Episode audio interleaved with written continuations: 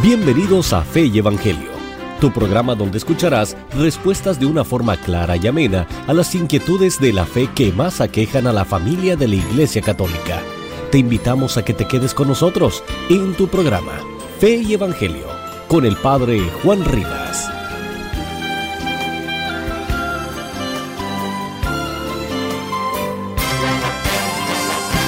¿Qué tal queridos amigos? Un gran saludo del Padre Rivas desde acá de la tierra de los mayas. Que Dios los bendiga a todos, que llene su corazón de paz, gozo y alegría. El objetivo de estas charlas es llevar ese, esa paz, ese gozo, esa alegría, esperanza a todos. Porque hermanos, tenemos un Dios poderoso que nos salva, que nos ama, que nos salva hay muchas cosas de las que podemos hablar, la Virgen María, los ángeles, los sacramentos, todas son cosas que nosotros tenemos, tenemos una riqueza espiritual para no tener miedo de nada. Yo ya les decía cuando pegó la epidemia del coronavirus, pero qué carambas, Dios poderoso no te puede librar de un mugroso coronavirus y todos llenos de miedo, incluso los sacerdotes son, parecían que eran los que más tenían miedo. Es que Dios no te puede librar de eso. Es que se murieron muchos sacerdotes. Pues sí, se murieron muchos sacerdotes, pero hay que preguntar por qué se murieron. ¿Sí? Yo, yo ni me vacuno, ni, ni use nada, ni de nada, de nada, y no me he muerto. Y, y, si, me pega, si me pegó coronavirus, me, me, sané los tres días. Pues sí se muere la gente, claro que se muere la gente. Pero, pero el problema está en la fe, en la fe. Pues ¿para qué queremos la fe? Digo, si el Dios poderoso no me puede librar de un mugroso coronavirus, me va a librar de lo que viene. Es que el problema es ese, hermanos. El problema no es que no nos morimos, sí se muere la gente vacunada y se mueren los no vacunados y se, muere toda la gente, se mueren los sacerdotes y se muere el Papa y todos nos morimos, ¿sí? Pero esa no es ninguna tragedia. Ya les contaba yo la historia que me contaba un hermano sacerdote que, que fue a atender a una viejita que se estaba muriendo en el hospital y la viejita estaba diciendo, ay, padre, Padre, estoy muy contenta porque ya voy a ver a Dios, ya voy a ver a Dios. Es más, Padre, hoy, hoy, hoy, vi la luz, ya vi la luz, ya vi. Y el Padre lloraba de emoción porque ella mujer estaba muriendo en paz, con todos los sacramentos, con toda la gracia. Eh, no fue ninguna tragedia, era el fin de sus sufrimientos. Pero entonces, entonces, ¿qué pasó con la muerte cristiana? Ya se acabó la muerte cristiana. Morimos desesperados, morimos angustiados, nos suicidamos. El miedo no es buen consejero, hermanos. Se los he dicho desde hace mucho tiempo, desde que el Papa empezaba a gritar, no tengan miedo, no tengan miedo. Y yo les decía, ¿por qué caramba Juan Pablo II nos está diciendo no tengan miedo? Si ya cayó el muro de Berlín, ya se abrió Europa, ya se acabó la Guerra Fría. Estamos hablando de los años 80, de los tiempos de... Ya, ya, ya vino la paz. Pero ¿por qué el Papa caramba sigue gritando no tengan miedo? Porque va a venir algo que nos va a dar miedo, por supuesto. Y cuando venga, no debemos tener miedo. Se los dije en el año 2000. Y después en el año 2001, al año siguiente vino lo de las Torres Gemelas. Y desde entonces miedo, todos miedo, miedo a todos, miedo a la guerra, miedo a, a las bombas atómicas, miedo a los, a los terremotos, miedo al coronavirus. Y luego a mí me acusan de meterles miedo a la gente. Pero qué carambas, qué carambas son estos señores. Si yo soy de los pocos sacerdotes que no tienen miedo y no le estoy aconsejando, al único que tenemos que tener miedo es a Dios, el temor de Dios, de ofenderlo a Él. Y nadie habla de eso. Ya está muy ofendido, no lo ofendan más. Pero bueno, ok, vamos a hablar de los motivos para llenarnos de gozo, de cómo se nos borran los miedos. Y yo lo veo en el Evangelio de, este domingo, uh, donde eh, Moisés, donde leemos el Salmo, voy a hablar sobre el Salmo, precioso, Salmo 91. Salmo 90, Salmo 91, fueron escritos por Moisés. Ya sé que allá en la universidad en Roma nos enseñaron que Moisés no escribió nada, que puros cuentos, que todos son leyendas, ya nos enseñaron todas esas cosas, pero bueno, que se las cree y que las quiera creer. El chiste es que el Salmo 90, 91 fue escrito por Moisés. Recordemos quién era Moisés. Moisés había huido al desierto por miedo a que lo mataran, porque él había matado a un judío antes, ¿sí? Pero después de su encuentro con Dios en la zarza, de esa experiencia de Dios, de un Dios que ama a su pueblo, regresa a Egipto desarmado. No era un hombre entrenado para la guerra, el pastor de su suegro Jetro. Él era un prófugo que había huido de Egipto. Lo buscaban para matarlo y ya regresa y no tienen miedo. Después de su encuentro con Dios en la salsa ardiente, sus miedos desaparecen, se presenta ante el rey totalmente desarmado y pide al rey que libere a su pueblo. Sin, sin ninguna espada, sin ninguna ya no tiene miedo y advierte al rey de los castigos que caerán sobre Egipto. Si no obedece las órdenes de Yahvé, el Dios protector y defensor de los judíos. Entonces eh, eh, Moisés entiende quién es Dios y él tiene esa experiencia de Dios, porque lo que relatan en el Salmo 91 no fue que un día uh, le inspiró la musa y escribió un salmo bonito, un poema, no, Señor, no, Señor.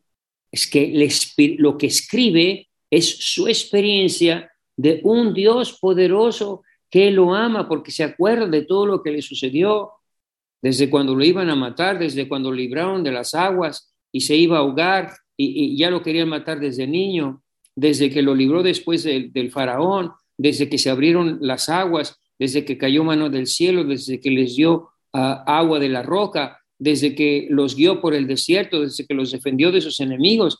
Entonces ya tenía una experiencia de Dios y aquí está el problema de todos ustedes, queridos hermanos, o de muchos de ustedes. Cuando no tenemos experiencia del amor de Dios y de su poder sobre nosotros para librarnos de todo peligro, pues entonces vas a tener pavor y miedo a todo lo que va a venir después. Si ese Dios poderoso en el que tú crees, que dices creer porque estás mintiendo, porque tú dices, cree en Dios Padre Todopoderoso. No, no es verdad, no lo crees. Porque qué poderoso va a ser si no te puede librar de un mugroso coronavirus. ¿Te va a librar de lo que viene? No, no te va a librar de lo que te va a dar terror, te va a hacer pipí en los pantalones. ¿Por qué? ¿Por qué? ¿Por qué has perdido la fe? Y si tienes fe, no tienes miedo. Y si tienes miedo, no tienes fe. Y esto es lo que canta el Salmo 91. Fíjense cómo lo dice eh, eh, el, el Salmo 91. ¿Cómo lo dice Moisés? Primero confiesa a Dios como altísimo y omnipotente. Todos nuestros amores desaparecen cuando entendemos quién es Él, el Dios altísimo, el Dios todopoderoso. A, estas descripciones en un pasaje lleno de un mundo de miedos están claramente escogidas a propósito, porque después va a hablar de, un montón de calamidades, va a hablar de un montón de calamidades, pero antes de hablar de las calamidades, dice que Dios es el poderoso. Tú que dijiste, Yahvé, en ti confío. A ver, ¿cómo va el salmo?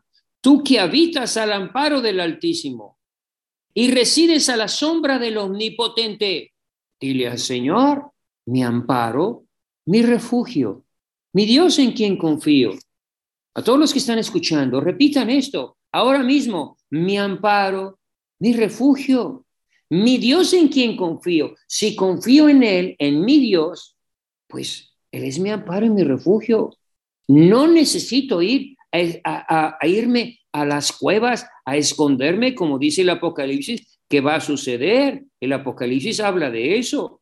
En el, lean el capítulo 6, 15, dice, y los reyes de la tierra, los grandes, los comandantes, los ricos, los poderosos, los poderosos, todos se escondieron en las cuevas, entre las peñas de los montes. Estúpidos necios, ahora que se caigan las montañas encima de ellos.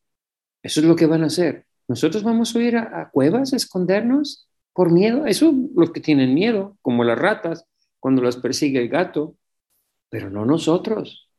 El que confía en Dios, dice el Salmo 91, tiene un mejor refugio, tiene un mejor refugio. Y apenas estamos comenzando con el Salmo. Tú que habitas al amparo del Omnipotente. Y tú que, al amparo del Altísimo y resides a la sombra de, Omnipotente, dile al Señor, mi amparo, mi refugio, mi Dios en quien confío. Nada más tienes que decir eso, que es precisamente lo que decía San Pablo en la lectura anterior. Decía, todo el que diga, el, que diga, ah, el que menciona a Jesús como Señor se salvará. Y ahí está el problema de, muchos de ustedes que qué oraciones poderosas y oraciones, qué oraciones poderosas ni qué oraciones poderosas. Sálvame, Señor, porque me hundo. ¿No dijo eso Pedro? Sálvame, Señor, porque me hundo. O empezó a hacer oraciones y que eh, dar vueltas por aquí, dar vueltas para allá y que recuerden, yo estoy a favor de todas esas cosas, penitencias, oraciones, novenas. Yo no, yo, yo, yo soy a favor de todas esas cosas. Pero lo que quiero decirles es que, hermanos, no tenemos que andar buscando oraciones mágicas y que rezas eh, que 500 y que 1000 y que 10.000. Sí, recen todo, recen todo, está muy bien. Entre más recen, mejor. Yo les invito a rezar, si quieren rezar mil rosarios, recen mil rosarios. Sí es una oración muy poderosa. Pero aquí yo lo que quiero resaltar es nuestra fe en Dios que me ama, en Dios que me ama. Di tú que habitas al amparo del Altísimo y resides a la sombra del Omnipotente. Resalta el poder de Dios nuestro Señor, pero por otro lado, recalca que Él ya tomó una decisión antes de que sucedan las calamidades, de hacer del Altísimo su refugio y de vivir a la sombra del Omnipotente. Es ya una decisión que hizo antes. No es que en el último momento, cuando vienen las desgracias, Él va a correr a buscar como refugio al Señor, no, sino que ya aviva, resides a la sombra del omnipotente. Es decir, es un hombre de oración, es una mujer de oración, es una mujer de fe que sabe que Dios la ama, que la cuida, que la protege y siente su presencia en todas partes, en la calle, en la casa, en el mercado. ¿Sí? Siempre está protegida por Dios. Tú que ya haces eso, dile al Señor, mi amparo, mi refugio, mi Dios en quien confío. ¿Ven? No es una oración muy larga, es bien sencilla. Mi amparo, mi refugio, mi Dios en quien confío. Y entonces, ¿qué va a suceder? Que Él te va a librar de la red del cazador, del azote de la desgracia, te cubrirá con sus plumas, plumas, hallarás refugio bajo sus alas, no temerás el espanto nocturno. Entonces empieza a hablar de un montón de calamidades que van a venir, que ya nos están tocando, que ya vienen sobre nosotros. Y habla de calamidad, calamidad y calamidad tras calamidad. Pero ya no tiene miedo, ya no tiene miedo, porque ya está en su refugio, los corazones de Jesús y de María. Ya hizo su consagración a la Virgen María, ya escogió, ya se subió al arca. Que tengan miedo los otros idiotas, necios, tontos e ignorantes, ¿sí? que no se subieron al arca, porque dice Jesús que será como los días de Noé. Los que se subieron al arca se salvaron y que viene la tormenta, pues que venga la tormenta, que venga el huracán, que venga el huracán, y que truenen, los cielos y que haya oscuridad, pues sí, hubo oscuridad. 40 días y 40 noches de oscuridad. No fueron, no fueron tres días de tinieblas, fueron 40 días de oscuridad con rayos y truenos. Y Noé que pues estaba, me imagino, en el arca cantando, que llueva, que llueva, la Virgen de la cueva, los pajaritos cantan, la luna se levanta, lero, lero, se los dije, lero, lero, se los dije, no me hicieron caso, bola de, etcétera, etcétera. Ahí estaba, cante y cante. ¿Por qué? Pues porque entre más agua caía, el arca subía más. Para él mejor, para él mejor.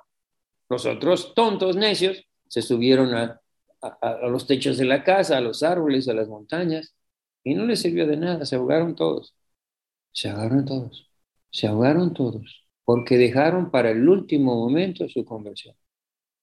Yo creo que Dios tuvo misericordia de los que se ahogaron, pidieron perdón en el último momento, Señor, perdóname. Pues Dios los ha de haber perdonado porque Dios es misericordioso, a pesar de necios, de tontos y de ignorantes. Si en el último momento te arrepientes, pero el problema es que no se van a repetir, van, van a maldecir a Dios, van a acusar a Dios de todas las desgracias cuando los culpables somos nosotros, así son. Entonces, fíjense, Salmo 91, este es un salmo muy hermoso. Es incluso un salmo exorcista. Los demonios tiemblan porque ellos nunca confiaron en Dios, porque la misericordia ya no es para ellos, ya se acabó, ya no hay misericordia para los condenados. Pues fíjense, todos los terrores y espantos de los que va, está hablando el Salmo 91 y de los cuales el Señor lo va a librar. La red del cazador, es decir, la muerte que te sorprende, el azote de la desgracia, de la desgracia que, te quedas sin dinero, que cae un colapso económico, como les está sucediendo a los ucranianos allá, Él te cubrirá con sus plumas y hallarás bajo sus alas refugio. No las cuevas, no está hablando de cuevas, de huir a cuevas, está hablando, Él te cubrirá con sus plumas y harás bajo sus alas refugio, como un pollito. Lo dice Jesús, Jerusalén, Jerusalén, que matas a los profetas que te advierten para tu bien, que te conviertas. Y apedreas a los que te son enviados y que te dicen, ya es tiempo de regresar a la iglesia, ya es tiempo de confesarte, ya es tiempo. Tú que apedreas y rechazas a todos esos, ¿cuántas veces quise recogerte como una gallina a sus polluelos? como. Cuando Santa Teresita veía en la, en la granja que tenían ahí en el convento las gallinas a recoger a sus polluelos, se echaba a llorar, porque le recordaba el amor de Dios, de una gallinita que protege a sus polluelos, a sus pequeñites, a su pequeño rebaño, a los pequeños, a los pequeños, a los que aman a Jesús, a los que confiaron en su amor. Eso es hermanos, eso es hermanos, lo que nos quita de la angustia, de la depresión y del suicidio, y del suicidio. Todos los que tienen miedo y han tomado decisiones por miedo, pronto van a sentir espanto y pronto van a sentir terror. Cada vez va a ser el miedo más grande porque no quisieron confiar en Dios. No quisieron confiar en Dios. Yo sé que suena muy duro lo que está diciendo, claro, pero yo estoy confiando en Dios. Yo también me puedo morir. Yo también me puedo morir. Puedo morir hoy, me puedo morir mañana. Pero yo confío en Dios, confío en Dios. Y confío en Dios en que si me muero, me, dará la gracia de morir en gracia, de morir en su amistad, de morir en fidelidad, a pesar de todos los, los carambazos que me dan. Aunque caigan, fíjense lo que dice, habla entonces de todas las calamidades, ya las libró, ya está mencionando las calamidades, pero él ya está en el refugio, que vengan todas las calamidades, que se abra la tierra, que caiga rayos del A mí qué me, me importa un bledo, me importa un bledo porque yo ya estoy en el refugio. El problema es que tú no estés ahora en el refugio, que no hayas decidido hacer del Señor tu refugio. Y luego sigue diciendo, fíjense lo que dice de las calamidades porque habla de cosas terribles. Espanto nocturno. ¿Qué es el espanto nocturno? Pues los tres días de tinieblas, adivinen de quién es el, rey de las tinieblas. Adivinen quién es el rey de las tinieblas. ¿Eh? Pues todos lo saben quién es el rey de las tinieblas. Pues en los tres días de tinieblas vamos a ver al rey de las tinieblas, van a salir. Pues vamos a ver a todos esos cuates de cuernos y cola. Vamos a ver. No temerá el espanto nocturno. ¿Por qué? Porque hizo del Señor su refugio. Ni la flecha disparada de día eso a mí me cuesta un poco entender la flecha, porque ahorita que no hay flechas, que caramba, flechas, sí. Pero la flecha es esa, algo que te llega de arriba y te mata, y que no lo esperas, porque las flechas no se ven. Algo que te sorprende, la muerte que te sorprende. Ni la peste que avanza en las tinieblas, ni la plaga que sota pleno sol. Y ahora viene la peor de todas las calamidades. Aunque caigan mil a tu izquierda y diez mil a tu derecha, a ver, espérame un momentito, ¿cómo va a ser eso? ¿Cómo puede suceder eso? Que caigan mil a mi izquierda y diez mil. Es como yo estoy aquí en, mi casa y de repente caen mil casas a mi izquierda. Pues eso está de miedo. Y diez mil a mi derecha, diez mil. Oye, pues eso, eso, eso es una, esa es una hecatombe. Esa es una hecatombe o es una bomba atómica, algo así como les sucedió a los jesuitas cuando cayó la bomba ya en, Nagasaki estaban en el templo, que estaban rezando el rosario, no les pasó nada. Y, salen de ahí todo, todo destrucción, destrucción en, todo, en toda esa zona. Entonces Dios no me puede librar de una bomba atómica. Pues si no te libró del coronavirus, no te va a librar de la bomba atómica. Claro que no te va a librar. No te va a librar de nada. Pero es por tu culpa. Porque tú no hiciste del Señor tu refugio. Tú confiaste en una ciencia sin ética porque digan lo que digan, todos saben que la vacuna es una ciencia sin ética y sin moral. Todos lo dicen, todos lo saben y todos la usan. Allá ellos, es su problema. Que la vacuna te va a salvar, pues bueno, ánimo, la ciencia te va a salvar. Están igual que, que todos los que confían en Elon Musk. Ya saben lo que sacaron ahorita las noticias en Elon Musk. Elon Musk está haciendo el arca de Noé nos va a salvar. Elon Musk, ánimo, váyanse todos con Elon Musk, los va a salvar ahí, a ver si caben en el cohete, los va a llevar a Marte a sembrar tomates. Pero qué estupidez. Y esa es la palabra más, más bonita que encuentro para decir lo que está diciendo, porque en español hay otras más, más claras. Qué estupidez.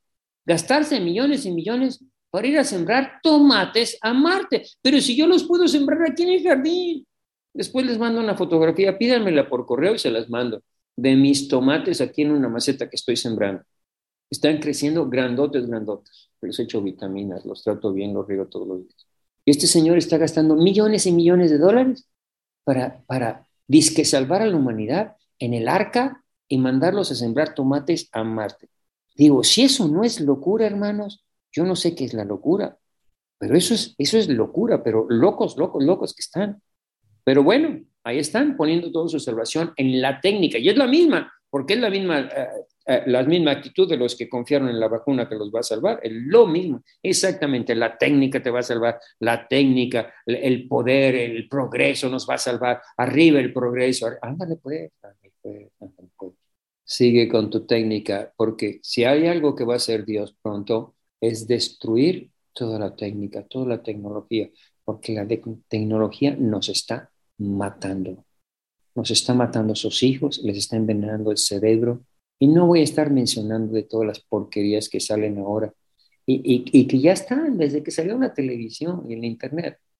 Pero ahora con las nuevas esos tecnologías, ahora te puedes, tu hijo de, de cinco años se puede meter a un prostíbulo, se puede meter eh, eh, virtualmente a un striptease y todo eso. Y, ustedes contentos y felices y que tu hijo es muy inteligente, ándale pues, pues, Sigue jugando, sigue jugando, que tu hijo es muy inteligente, la tecnología, la tecnología, ándale.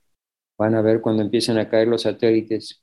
Y aquí les digo la verdad, yo ya he visto los satélites caer, yo personalmente los he visto caer, los de Elon Musk. Nada más fue uno, bueno, pero bueno, cayó.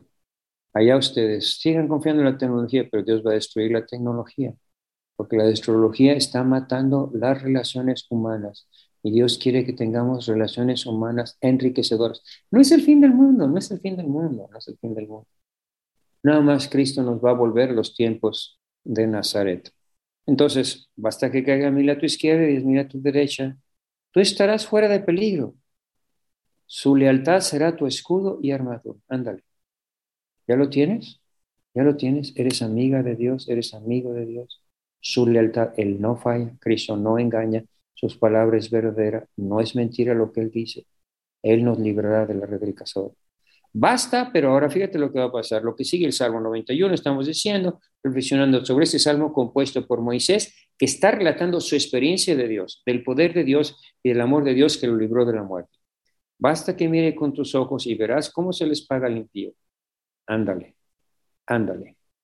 Ahora te puede engañar tu marido, ahora ah, tu hijo puede andar en las drogas, te puede robar, te pueden robar, te pueden matar, te pueden violar, te pueden abusar cuando eras pequeño se, abusaron de ti, te maltrataron, te golpearon, te ningunaron, pero eso no va a quedar así. No va a quedar así. Ya viene el juicio de los impíos. Basta que mires con tus ojos y verás cómo se le paga al impío. Porque si ustedes se fijan cómo hace el juicio nuestro Señor, ahorita que está hablando de separar los cabritos de las ovejas, ¿sí? En el Evangelio, dice que primero juzga a los buenos para que los buenos vean el castigo de los malos. Primero, no, no es que agarre a los malos y los manda al infierno, no, espérame tantito. Quiero que los buenos vean lo que les sucede a los malos. Y quiero que los malos vean lo que les sucede a los buenos. Por eso primero juzga Dios a los buenos, a las ovejas, y les dice, venid bendito de mi Padre. Y después a los malos que ya escucharon el juicio de Dios de los buenos, sí, ahora viene el juicio de ellos y los buenos van a ver cómo Dios les dice, id malditos al fuego eterno. Y todos se tiran de cabeza al instante. Ellos mismos se tiran, porque cuando Dios dice ir malditos al fuego infierno, no los está mandando al infierno, los está dejando ir, porque ellos ya no quieren estar en presencia, porque les duele, les llena de rabia y de tristeza que Dios ahora haga justicia a los que le aman. Pero tú, porque dijiste, mi amparo es el Señor, tú has hecho del Altísimo tu asilo. Por eso la desgracia no te alcanzará, ni la, plaga se acercará a tu tienda. Entonces, ¿funciona o no funciona? Si no, hermanos, tiren la Biblia, quemen las Biblias, tírenlas a la basura. Si ustedes no creen lo que dice la Biblia, porque creen que todo esto es puro cuento, historias de Gilgamesh copiadas de, los hindús, pero qué estupidez, que la Biblia está copiada de, los hindús y de los árabes y de tribus antiguas, es pura estupidez. Porque es el diablo el que hace su Biblia para engañarte. No es que el Nuevo Testamento esté copiado, sí hay cosas similares, pero es porque el demonio le copia todo a Dios, no porque Dios les esté copiando al demonio, pero ¿qué es? Otra vez dije, ya me faltan palabras para decir las cosas, pero como soy sacerdote no las puedo usar. Sí, a veces se me pasa la mano, perdón, disculpen hermanos. Pero bueno, la desgracia no te alcanzará, ni la plaga se acercará a tu tienda. Palabra de Dios, amén. Pues Él ha ordenado a los ángeles que te escolten en todos tus caminos. A ver, a ver, queridos hermanos, ¿quién le reza a su ángel? Porque no esperen que sus ángeles los ayuden a la hora de los trancazos. Si ustedes ni le hacen caso al pobre ángel. Sí, ángel del Señor, que eres mi custodio, puesto que la providencia soberana me encomendó a ti, ilumíname, guárdame, rígeme, protégeme en este día. Amén. Hola, que aprendieron cuando eran niños, angelito de mi guarda, mi dulce, mi, mi compañía. No me desampares ni de noche ni de día. Si los niños rezaran desde los cuatro años esta oración, no habría abusos, no habría abusos de niños. Pero ustedes nunca, nunca enseñaron a sus hijos a rezar a y ahora pues ahí están las consecuencias.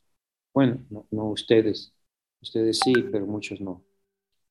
En sus manos te habrá de sostener para que no tropiece tu pie en alguna piedra andarás sobre víveras y lones, pisotearás eh, fieras y dragones. ¿Por qué? Porque ella no tiene miedo. ¿Quién es esa persona que dice que, que andará sobre víveras y leones? Pues, pues es una persona que, que venció a las víboras y a los, los, los, leones. Es algo así como el cazador llega a su casa y cuelga su sombrero en el, en el cuerno de un rinoceronte y después llega al tapete y está en el tapete un tigre de bengala grandote y se limpia los zapatos en los colmillos del, del tigre porque es el vencedor, es un cazador. Y ya no le tiene miedo, ya los mató a todos, los carambas, leones y, dragones y hipopótamos, se los, se los echó todos. Pues a mí se acogió, lo libraré, lo protegeré, pues mi nombre conoció y todo el que invoque el nombre del Señor se salvará. Si me invoca, yo le responderé. ¿Cuál es el problema? Ah, no, la vacuna, los médicos, los doctores, las ambulancias. Ok, sí, sí, hombre, está bien. Si, todo, Dios, Dios, Dios, Dios quiere que, que usemos las medicinas, siempre y cuando las medicinas estén éticamente a nuestro servicio. Sí, pero ahora todos toman medicinas para enfermarse, las mujeres van a los hospitales a operarse y no están enfermas, o toman medicinas para no tener bebés, pues. Entonces, ¿qué? Pues eso no es lo que Dios quiere. Dios nos hizo las medicinas para eso. Para enfermarte Dios no las hizo, pero hay medicinas que te enferman, ¿sí? Y hay cirugías que te dañan. Ahí está el pobre artista ese que hizo una cirugía que, para verse bien. Quedó ciego. Y la otra también que ya se había hecho la cirugía y su mamá, hija, ve el que hacer para que se te vea tu cuerpo más grandote todo. Y se hizo y ahí está la pobrecita ya toda dañada en su mente, ya no se puede mover, está toda, toda, le, afectó la anestesia y quedó toda enferma. Dios mío, Dios mío. Se acogió a mí, lo libraré, lo protegeré, pues mi nombre conoció. Un Dios poderoso que me ama. Si me invoca, yo le responderé y en la angustia estaré junto a él. Pero eso no va a suceder cuando vengan las calamidades si tú no lo practicas desde ahorita, si no haces del Señor tu refugio. Hermanos, hermanos, ahí está la paz del corazón, ahí está la, alegría. Y termina precisamente, alegraré sus días como lo desea y haré que, ve, que pueda ver mi salvación. Yo estoy seguro que nadie entiende lo que están diciendo este salmo. No, no, no, no lo entienden.